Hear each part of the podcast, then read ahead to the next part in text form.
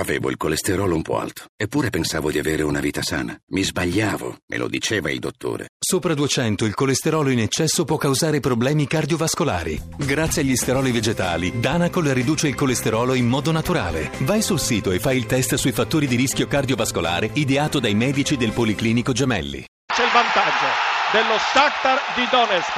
Il gol messo a segno da Tyson. Cross al centro, Reina esce male, c'è il raddoppio. Ma che uscita ha fatto Reina? Il raddoppio dello Shakhtar messo a segno da Ferreira di testa al dodicesimo minuto. Scellerata uscita di Reina.